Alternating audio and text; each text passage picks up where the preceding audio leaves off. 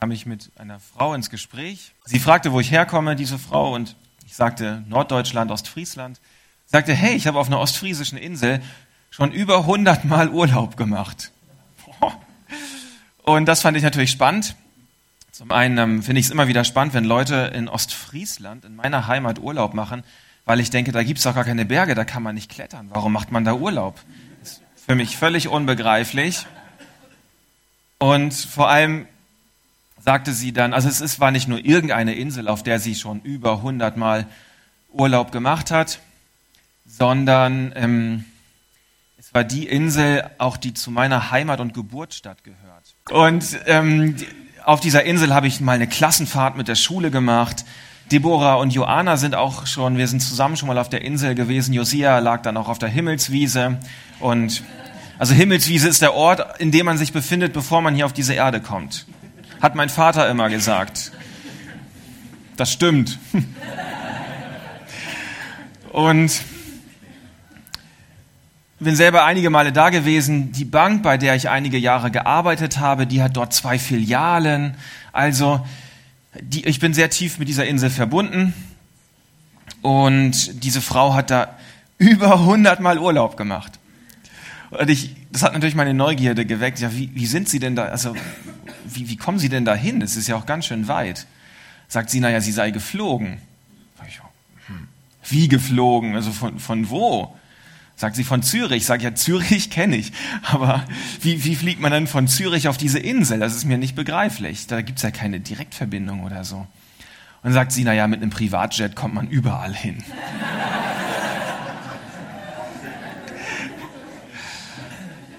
An der Stelle habe ich mich nicht weiter getraut ähm, zu fragen und sie darauf hinzuweisen, dass man auf dieser Insel nicht klettern kann und was sie denn dort überhaupt dann zu suchen hätte das ist dann einfach, hat sich einfach, jede Frage hat sich dann erübrigt. Dann traut man sich nicht weiter zu bohren. So, wo hast denn das Geld her oder so? Darf ich mal mitfliegen? Habe ich dann nicht gemacht. Aber ich finde es spannend, ja, also es ähm, ist ein tatsächlich ein Phänomen auch ähm, von Tom Koblet habe ich gehört, er war jetzt in den Ferien auch tatsächlich im Norden, aber Holland, nicht Deutschland. Aber auch, es gibt immer wieder viele Leute tatsächlich, die, ähm, die leben in der Schweiz und machen woanders Urlaub. Faszinierendes Phänomen. Ich, ich denke immer, wenn man schon mal hier lebt und man kann ja überall klettern, dann macht das ja eigentlich keinen Sinn mehr wegzugehen. Das ist meine derzeitige Haltung dazu. Aber ich habe mal was vorbereitet, weil ich denke, das Thema Klettern ist sehr wichtig für uns alle. Und meine Frau, manchmal denkt sie sich, ach, muss ich jetzt auch nicht mehr hören, aber ich erzähle immer gerne davon. Wir brauchen das später für die Predigt.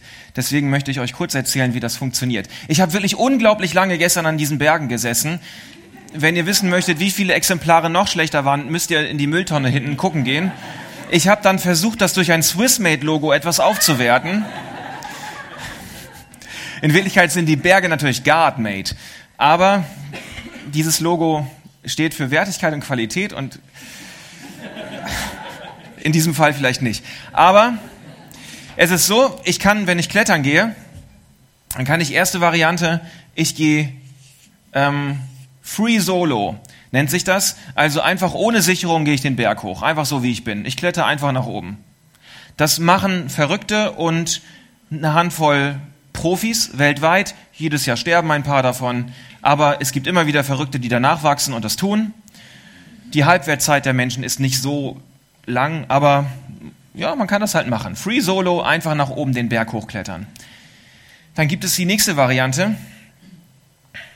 Ich kletter, das nennt sich dann Vorstieg, ja. Also hier unten sichert mich jemand an so einem Seil.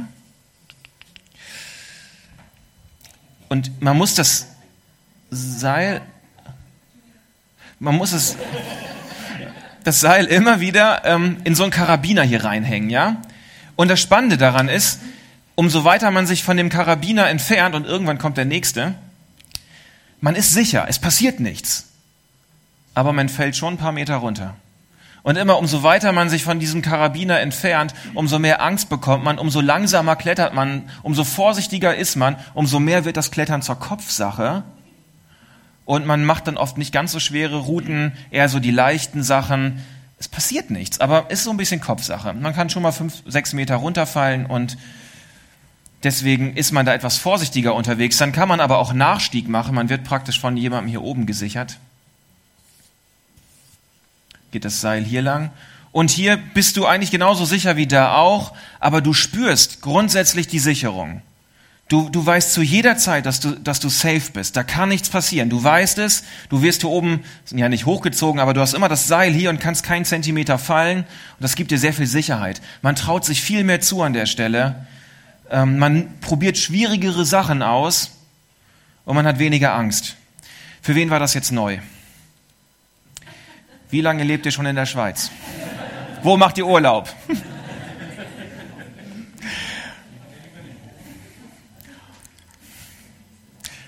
Also, wir kommen da später nochmal drauf zurück. Swissmate. Wir haben die letzten Wochen, haben Simon und ich, wir haben beide über Ostern gepredigt. Und Ostern habe ich festgestellt, vielleicht hast du das auch schon mal bemerkt, das ist ja nicht nur ein einmaliges Ereignis, sondern das ist ein einmaliges Ereignis, was auf das ganze Leben nachhaltige Auswirkungen haben sollte.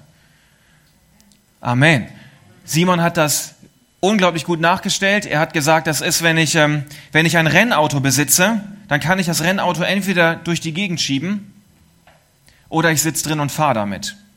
Wenn ich verstehe, was Ostern für mein Leben bedeutet, dann schiebe ich das Rennauto nicht mehr, sondern dann bin ich ganz anders in meinem Leben unterwegs, weil ich weiß, dass ich sicher bin, weil ich weiß, wenn Jesus auferstanden ist, dann werde auch ich auferstehen den Drücker. Und wir haben einen wunderschönen Bibeltext gelesen.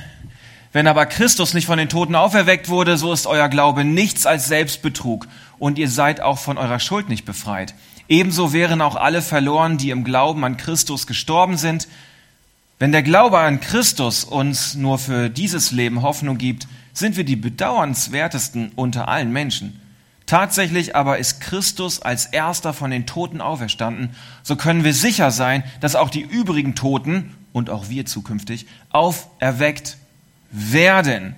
Das bedeutet also, dass wenn wir an die Auferstehung Jesu glauben und mit ihm irgendwann auferweckt werden, dass das unser Leben doch nachhaltig beeinflussen müsste.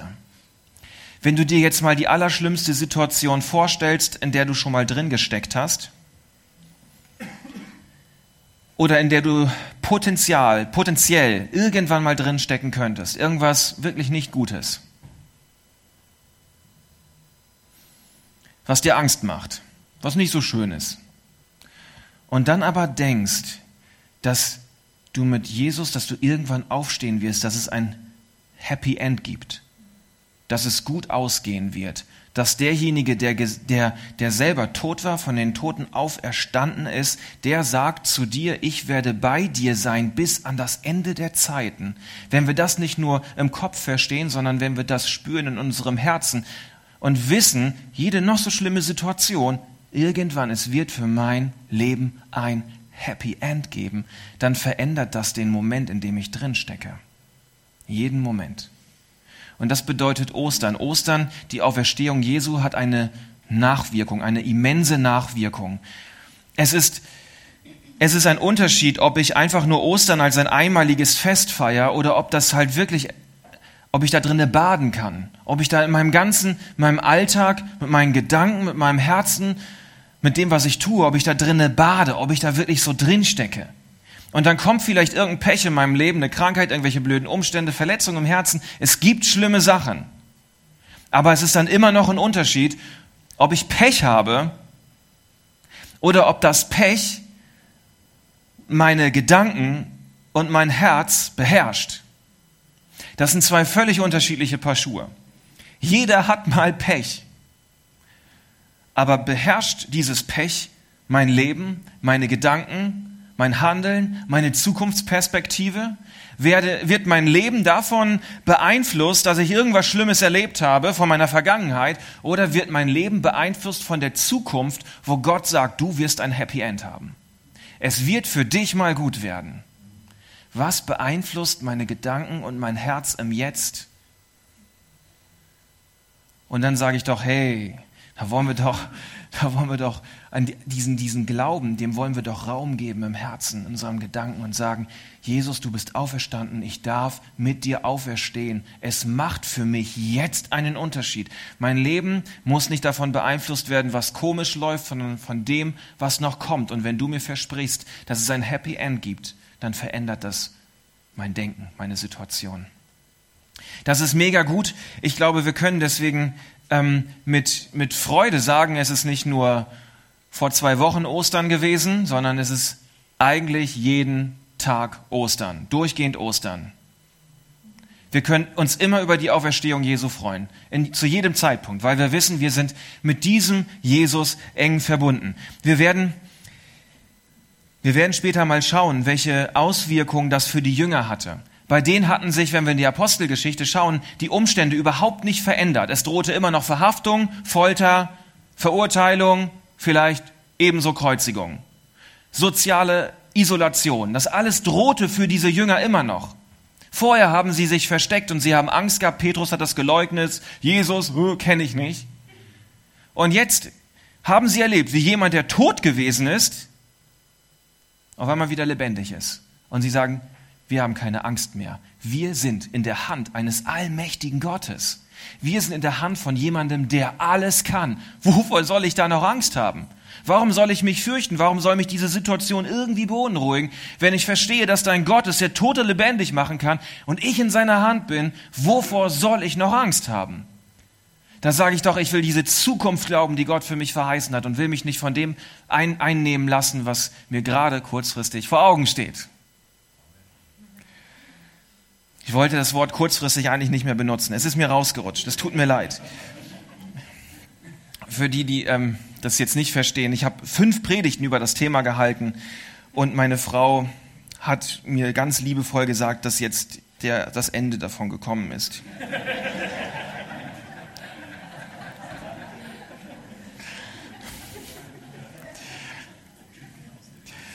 Aber wir sehen am Ende, dass ähm, dieses Ostern, den, also der Glaube der Jünger wurde nachhaltig, ist ein besseres Wort für langfristig, nachhaltig völlig nach vorne katapultiert.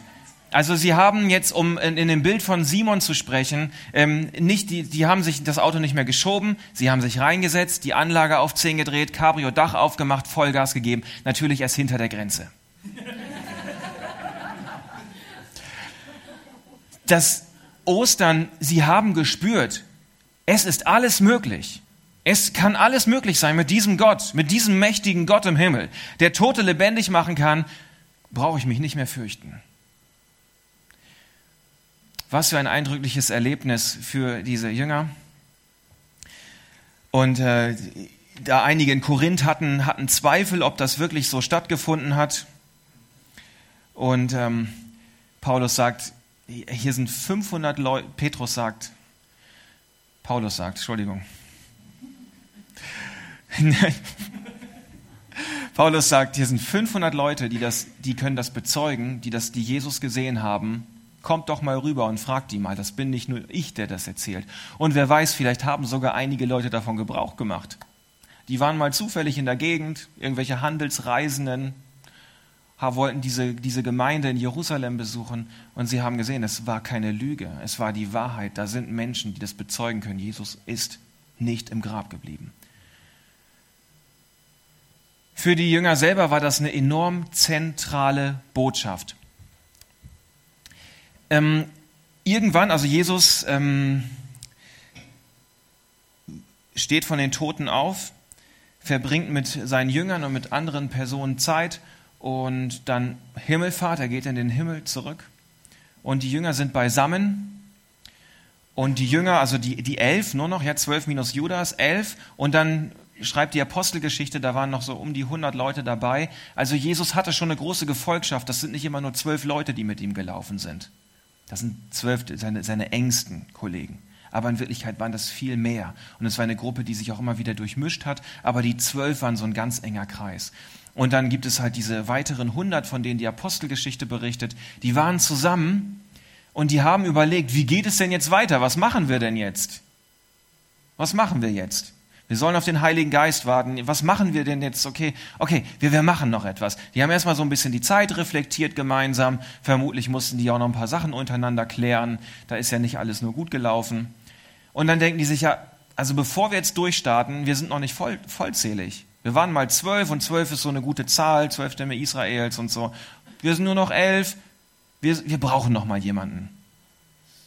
Ja, unser Team ist nicht vollständig. Was machst du dann? Was, ja, also suchst du jemanden dazu. Wen nimmst du da?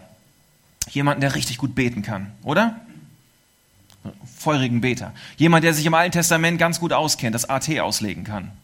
Oder ähm, jemanden, der irgendwelche Geschichten aus seiner Heimat erzählen kann auf der Bühne. Oder irgendeine starke Leiterpersönlichkeit. Oder jemanden, der sich mit Gemeindebau auskennt. Diese elf sagen, wir möchten jemanden haben, ein Kriterium. Der muss von Anfang bis explizit erwähnt Himmelfahrt alles genau miterlebt haben und Jesus gesehen haben. Er muss gesehen, er muss Himmelfahrt miterlebt haben. Er muss eine Begegnung gehabt haben mit diesem auferstandenen Jesus. Weil dieses Ereignis war für die Jünger zentral. Das hat sie verändert.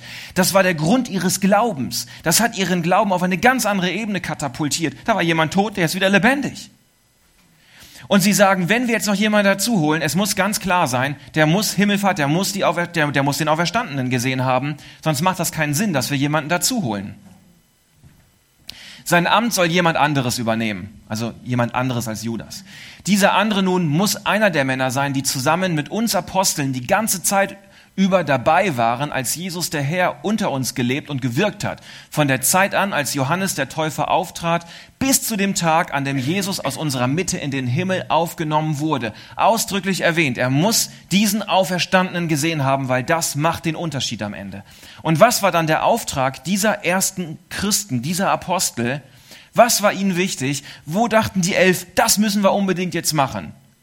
Wunder tun, beten, auf der Straße Tänze tun, oder Leiterschaftsseminare halten, Gemeinde durchstrukturieren, neue Organisationsstrukturen machen, irgendwelche Ideen vom neuen Pastor. Nein. Einer von denen, die das alles miterlebt haben soll, mit, miterlebt haben, soll zusammen mit uns Zeuge der Auferstehung Jesu sein. Das ist der zentrale Dienst.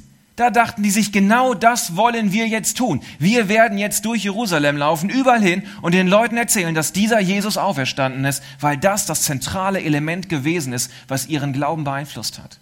Sie haben eine Begegnung gehabt mit diesem Auferstandenen. Und sie haben gesagt, wir brauchen noch eine Person. Und was soll die Person tun? Mit uns gemeinsam Jesus, den Auferstandenen, verkündigen. Das war das Zentrale. Also es war eine Dichte in dieser Auferstehung. Das hat die Jünger die haben da noch drinnen gebadet. Sie haben Zeit verbracht mit jemandem, der vorher tot gewesen ist. Hat sie völlig verändert. Und davon wollten sie erzählen. Und wir sehen später in der Apostelgeschichte, das machen sie durchgehend. Überall, wo sie irgendwas loswerden können, das ist der Punkt.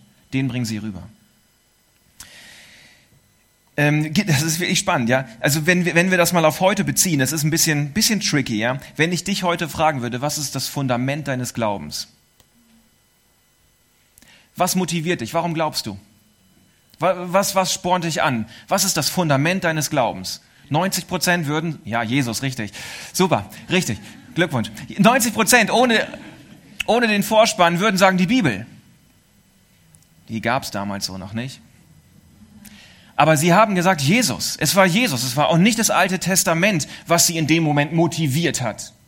Es war tatsächlich die Auferst auf, dieser Auferstandene dieses Wunder, was Gott getan hat, Jesus. Und die Bibel verweist immer wieder auf Jesus. Jesus sagt, ich bin der Weg, ich bin die Wahrheit, ich bin das Leben. 1. Korinther 9, Vers 12, einen anderen Grund, ein anderes Fundament kann niemand legen, außer das Fundament, was bereits gelegt ist, Jesus Christus. Dieser Typ, was mit dem passiert ist, das hat sie umgehauen. Das hat sie völlig geflasht. Das ist historisch gesehen die, die eigentlich fast ein, ein, ein Beweis für die Echtheit der Bibel. Da ist was passiert, was keiner erwartet hat. Die Christenheit, das Christentum war praktisch vorbei. Da war nichts mehr. Da hat keiner gedacht, und jetzt nehmen wir irgendwie noch Land ein. Da war aus und Sense, bis Gott ein übernatürliches Wunder getan hat. Aus sich selbst heraus war da nichts mehr zu holen bei den Jüngern. Die waren am Ende. Und die Auferstehung verändert alles. Ähm, Lukas, Lukas ähm, schreibt das Lukas-Evangelium und er schreibt über die Wunder und die Taten Jesu, was er alles getan hat, von Geburt bis zur Himmelfahrt. Dann schließt er sein Evangelium ab und denkt, das war's halt jetzt. Und dann irgendwann versteht Lukas, diese Auferstehung, mit der er eigentlich das Evangelium abgeschlossen hatte, ist gar nicht der Abschluss. Damit fängt es erst richtig an. Die Nachwirkung dieser Auferstehung, die müssen nochmal richtig festgehalten werden. Was danach alles passiert, was die Auferstehung mit den Leuten gemacht hat, wie sie transformiert wurden, die Jünger, wie sie anders waren als vorher, das müssen wir unbedingt nochmal festhalten. Und was macht Lukas dann? Er schreibt die Apostelgeschichte. Das ist sein Grund gewesen weil er gesehen hat, was das mit den Menschen gemacht hat. Dass danach nicht einfach alles ganz so weiter normal hingeplätschert hat. Apostelgeschichte, die Jünger waren verändert nach dieser Begegnung, wo sie gesehen haben, Jesus lebt. Und, und Lukas denkt, ich muss die nächsten 30 Jahre nochmal festhalten. Ich schreibe nochmal ein Buch. Gut, dass wir den Lukas haben. Sonst wüssten wir vieles nicht. Diese Auferstehung war tief verankert bei den Jüngern und ich, wir gucken uns das ähm, an, was das mit Petrus und mit Johannes gemacht hat. Petrus selber war, wie die anderen Jünger auch und auch die anderen Menschen, die Jesus hinterhergelaufen waren, tief verunsichert nach der Kreuzigung. Wer sich ein bisschen auskennt, der weiß, dass ähm, Petrus dreimal die Möglichkeit oder dreimal angesprochen wurde ähm, von fremden Personen, die irgendwie meinen, hey, aber du warst doch auch mit dabei, oder nicht? Und Petrus sagt nur, ah, nee, nee, diesen Jesus kenne ich nicht. Und eine Person sagt, hey, dein Dialekt, der verrät dich doch. Das verstehe ich erst richtig, seitdem ich in der Schweiz wohne. Du kommst doch da auch aus dem Wallis. Nö, komme ich gar nicht. Ja, ja, ja, klar. Ich verstehe kein Wort von dir. Du musst daherkommen. Ja, das, das, konnte man damals Dorf zu Dorf zusortieren, ja. Und Petrus sagt, nee, nee, rot angelaufen wahrscheinlich. Und dann Sieben Wochen später macht er Folgendes. Er geht vor diese Menge, nicht nur, zu, nicht nur zu dieser ein, zwei, drei, zu diesen drei Personen hin, sondern er stellt sich vor die ganze Volksmenge irgendwie auf dem Marktplatz, ich kann das nicht ganz rekonstruieren, stellt sich dahin und sagt ihnen, Israeliten, hört diese Worte. Jesus von Nazareth ein Mann, der sich vor euch als Gesandter Gottes ausgewiesen hat durch machtvolle Taten und Wunder, habt ihr, diesen Mann habt ihr durch die Hand gesetzloser Menschen ans Kreuz geschlagen und getötet. Konfrontation. Ihr habt ihn getötet. Ihr habt einen Mann Gottes getötet. Ihr habt meinen Meister, meinen Messias, meinen Retter umgebracht. Ihr habt ihn mit ans Kreuz gebracht. Ihr seid schuldig. Ihr habt das getan. Ihr wart das meinen Retter, meinen Heiland, meinen Messias. Ihr habt ihn ans Kreuz gebracht. Volle Konfrontation. Der Typ hat keine Angst mehr. Der ist völlig angstfrei. Die reelle Bedrohung ist immer noch völlig gegeben. Und dann sagt er, dann in Vers 32 bestätigt er dann die Auferstehung, weil das war der Dienst, diesen Jesus hat Gott zum Leben erweckt, dessen sind wir alle Zeuge. Er sitzt nun zur Rechten Gottes und ich habe keine Angst mehr vor euch. Mein Retter sitzt zur Rechten Gottes und er hat alle Macht. Und ich kann euch das ins Gesicht sagen, ihr habt ihn umgebracht. Vers 36 wiederholt er das tatsächlich. Ihr habt ihn getötet, aber Gott hat ihn erhöht. Und in diesem Moment macht es bei einigen Leuten Klick. Und der Heilige Geist fängt an zu wirken. Und die Leute verstehen, ach du meine Güte, was haben wir hier getan? wen haben wir ans Kreuz gebracht? Wen haben wir an die Römer ausgeliefert? Was ist da eigentlich passiert? Sie sind tief in ihrem Herzen bestürzt und sie merken, dass sie richtig, richtig daneben gelegen haben. Und dann fragen sie Petrus und die Jünger, was sollen wir jetzt tun? Was sollen wir tun? Was, was sollen wir machen? Wir haben ordentlich daneben, was, was, was liegt jetzt an? Und Paulus, Petrus sagt dann, Vers 38, ein bekannter Vers, kehrt um oder tut Buße, steht bei Luther. Und jeder von euch lasse sich taufen auf den Namen von Jesus Christus. Dieses kehrt um, tut Buße. Da geht es nicht darum, dass sie jetzt aufhören sollen, bei der Klassenarbeit vom Nachbarn abzuschreiben oder die Steuererklärung zu frisieren oder mal ein paar unnette Worte über den anderen zu verlieren oder irgendwelche Gedanken zu haben oder, oder so. Es geht um diesen einen Punkt. Kehrt um von, eurem, von eurer Vorstellung über Jesus. Kehrt um von eurer Ablehnung Jesus gegenüber. Tut Buße. Das ist der Hauptanklagepunkt, die, die Urgrundsünde dieser Leute gewesen, dass sie Jesus als den Messias abgelehnt haben. Und Petrus sagt ihnen, kehrt davon um. Ihr sollt damit Schluss machen und aufhören, Jesus abzulehnen und Jesus in euer Herz einladen. Darum geht es bei diesem Tut Buße. Es passiert immer mal wieder, dass im Zusammenhang von Taufe gesagt wird, bevor du dich taufen lässt, musst du umkehren, weil hier steht das ja. Bevor du dich taufen lässt, musst du deine Sünden bekennen, am besten öffentlich vor der ganzen Gemeinde.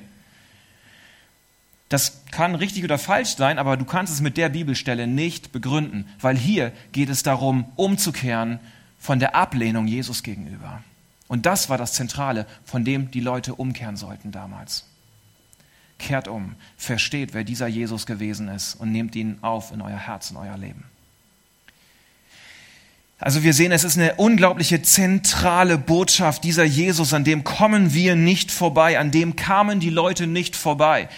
Sie haben gemerkt, sie haben etwas Falsches getan und ohne wieder eine neue Sicht über der, wer Jesus ist, dass er auferstanden ist, ohne diesen Glauben an die Auferstehung des Wunder Gottes kommen sie nicht Gott näher. Keine Chance.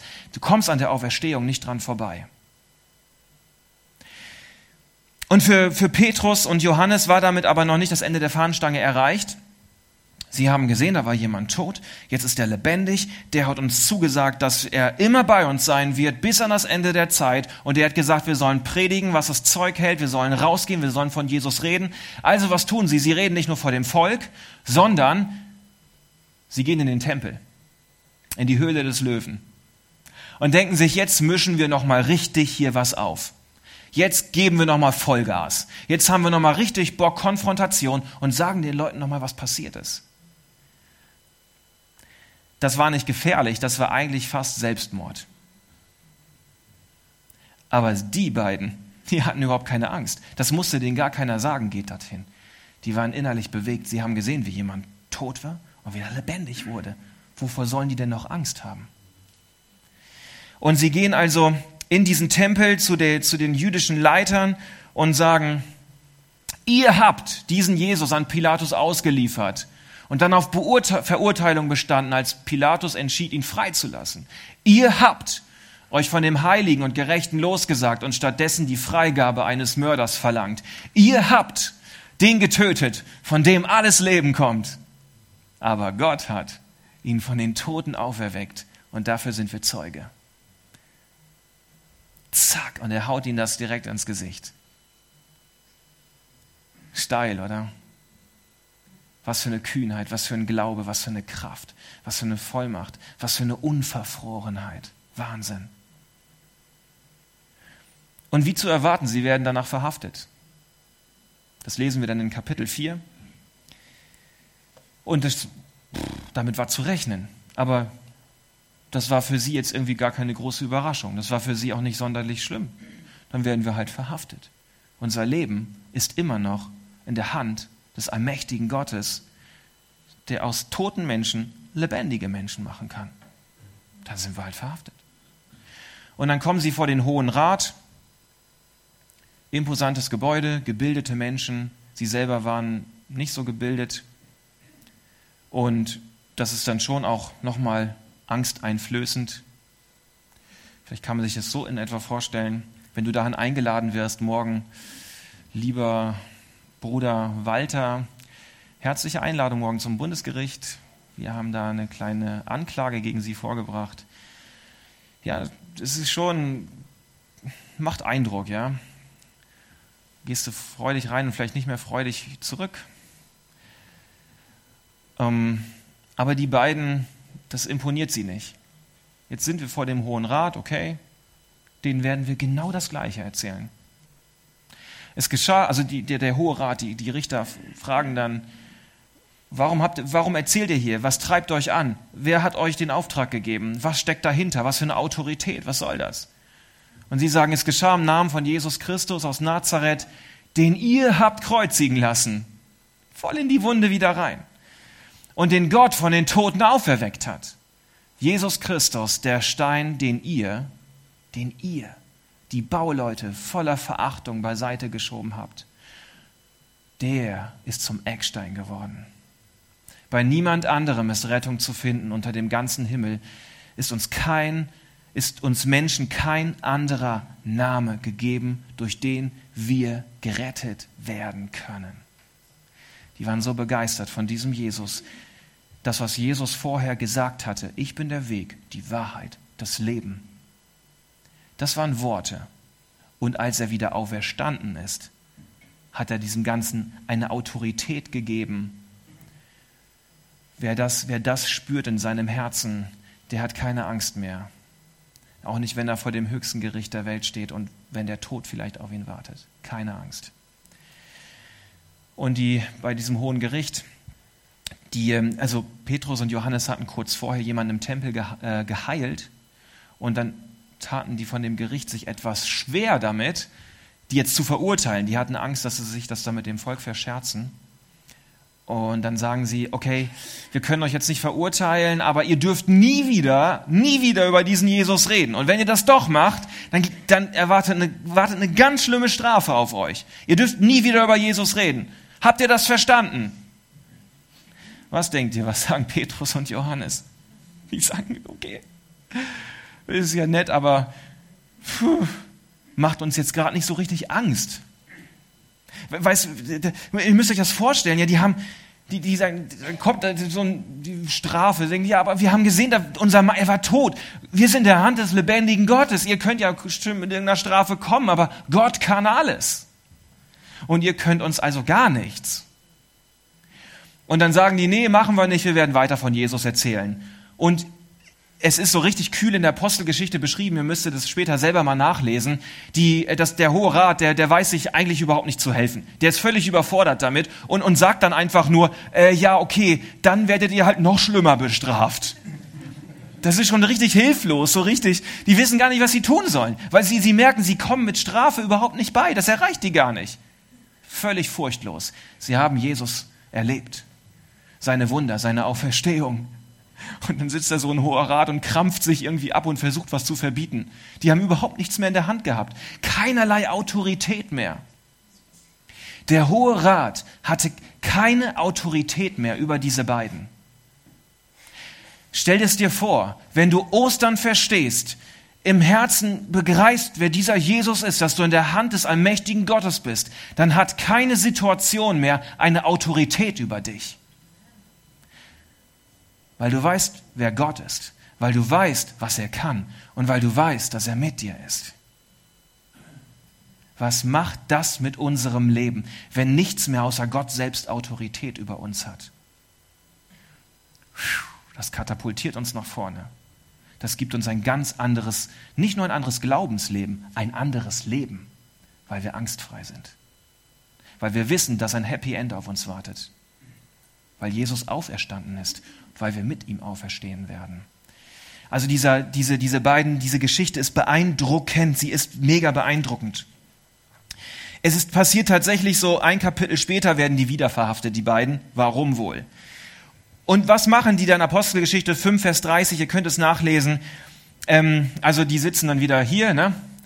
Und dann sagen die wieder, ihr habt ihn getötet.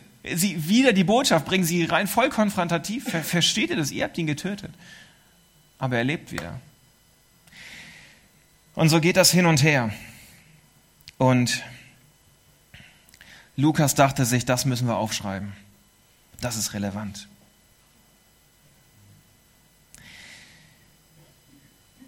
Spulen wir mal 20, 30 Jahre nach vorne. Und Petrus ist ähm, kurz vor seinem vermutlichen Märtyrertod. Und jemand fragt ihn, Petrus, wie kannst du an Gott glauben? Du wurdest verfolgt, erst in Jerusalem, dann in Rom, verhaftet, jetzt wartet der Tod auf dich. Wie kannst du an Gott glauben? Wie kannst du an einen guten Gott glauben, einen Gott, der für dich ist? Wie kannst du, da stellt jemand Fragen, die, die ihn vielleicht in Frage stellen könnten, sein Glauben. Was kann Petrus sagen? Der würde einfach nur sagen, weißt du was, es ist schön, dass du irgendwelche Fragen aufwirfst und so, kann dir nicht alles beantworten, aber weißt du was? Ich habe den Auferstandenen gesehen. Point. Mein Meister, der hat Wunder getan, der hat krasse Sachen gesagt, der hat mein Leben verändert, der stirbt am Kreuz. Der ist wieder lebendig, einige Tage später. Dem bin ich begegnet, mit dem habe ich Zeit verbracht, mit mir 500 andere Personen. Deswegen glaube ich und ich werde nicht aufhören damit.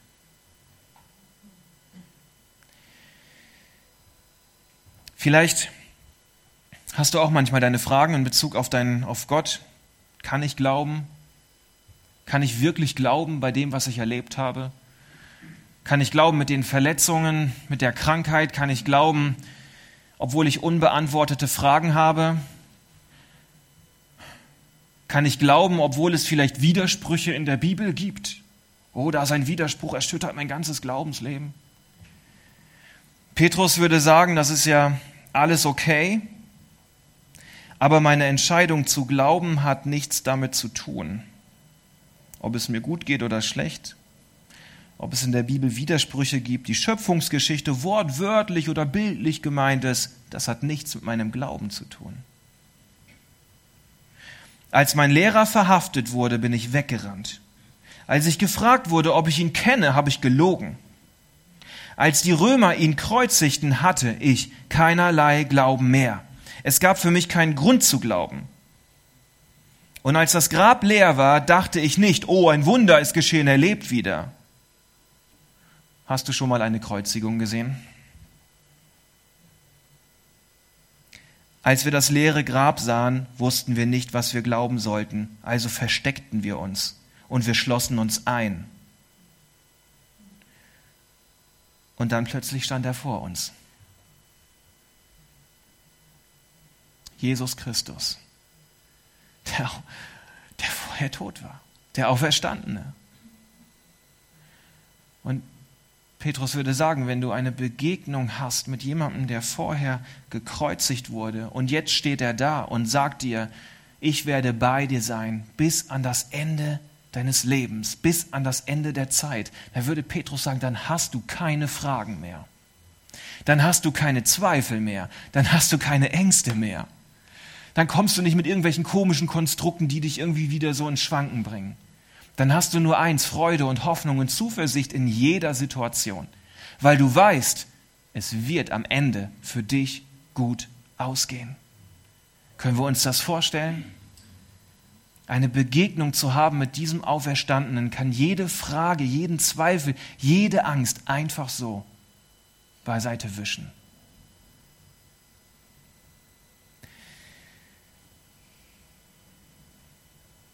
Die Band darf nach vorne kommen und sich versuchen hier einzurichten. Ich möchte euch nochmal auf das Klettern zurückbringen, ja.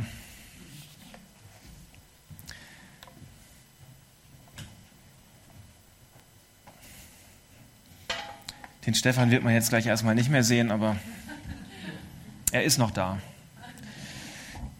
Also vielleicht, ähm, vielleicht bist du so free solo unterwegs. Du kennst Gott nicht. Und du hast keine Sicherung in deinem Leben. Und wenn du abstürzt, ist es vorbei. Dann war es das.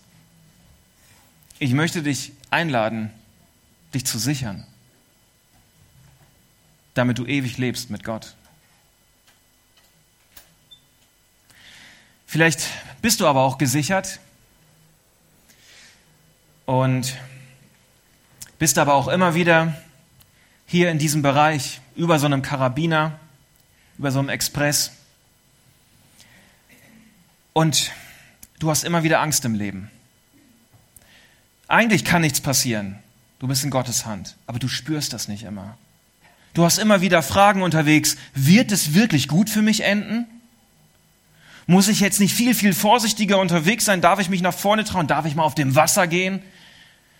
Du denkst, nee, ich weiß nicht, wenn ich, wenn, wenn ich stürze, es könnte doch schlimm sein, ich habe Angst. Und du traust dich nicht, im Glauben vorwärts zu gehen. Du traust dich nicht, mutig zu sein.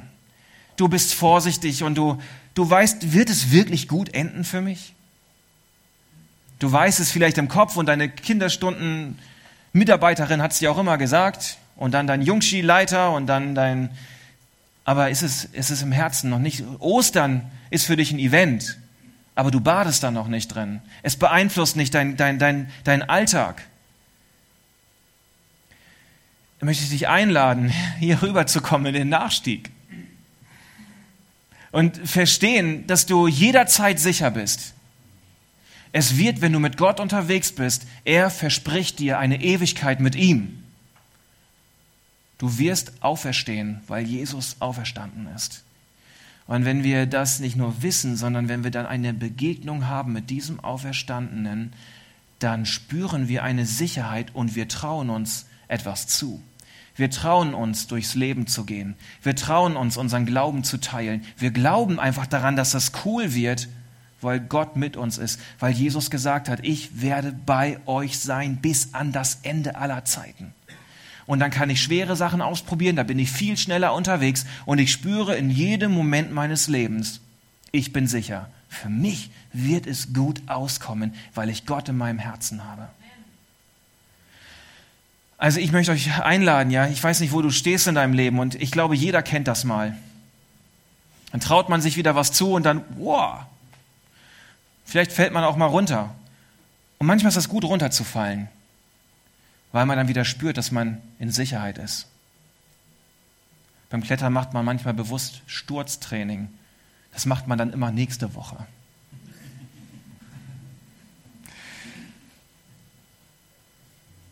Mach mal Sturztraining und guck mal, ob es hält. Komm hier langsam rüber und spüre, dass Gott immer bei dir ist, dass du in Sicherheit bist. Wir wollen noch ein, zwei Lieder singen und ähm, ja, möchte ich einfach ermutigen, da eine Entscheidung in deinem Herzen zu treffen.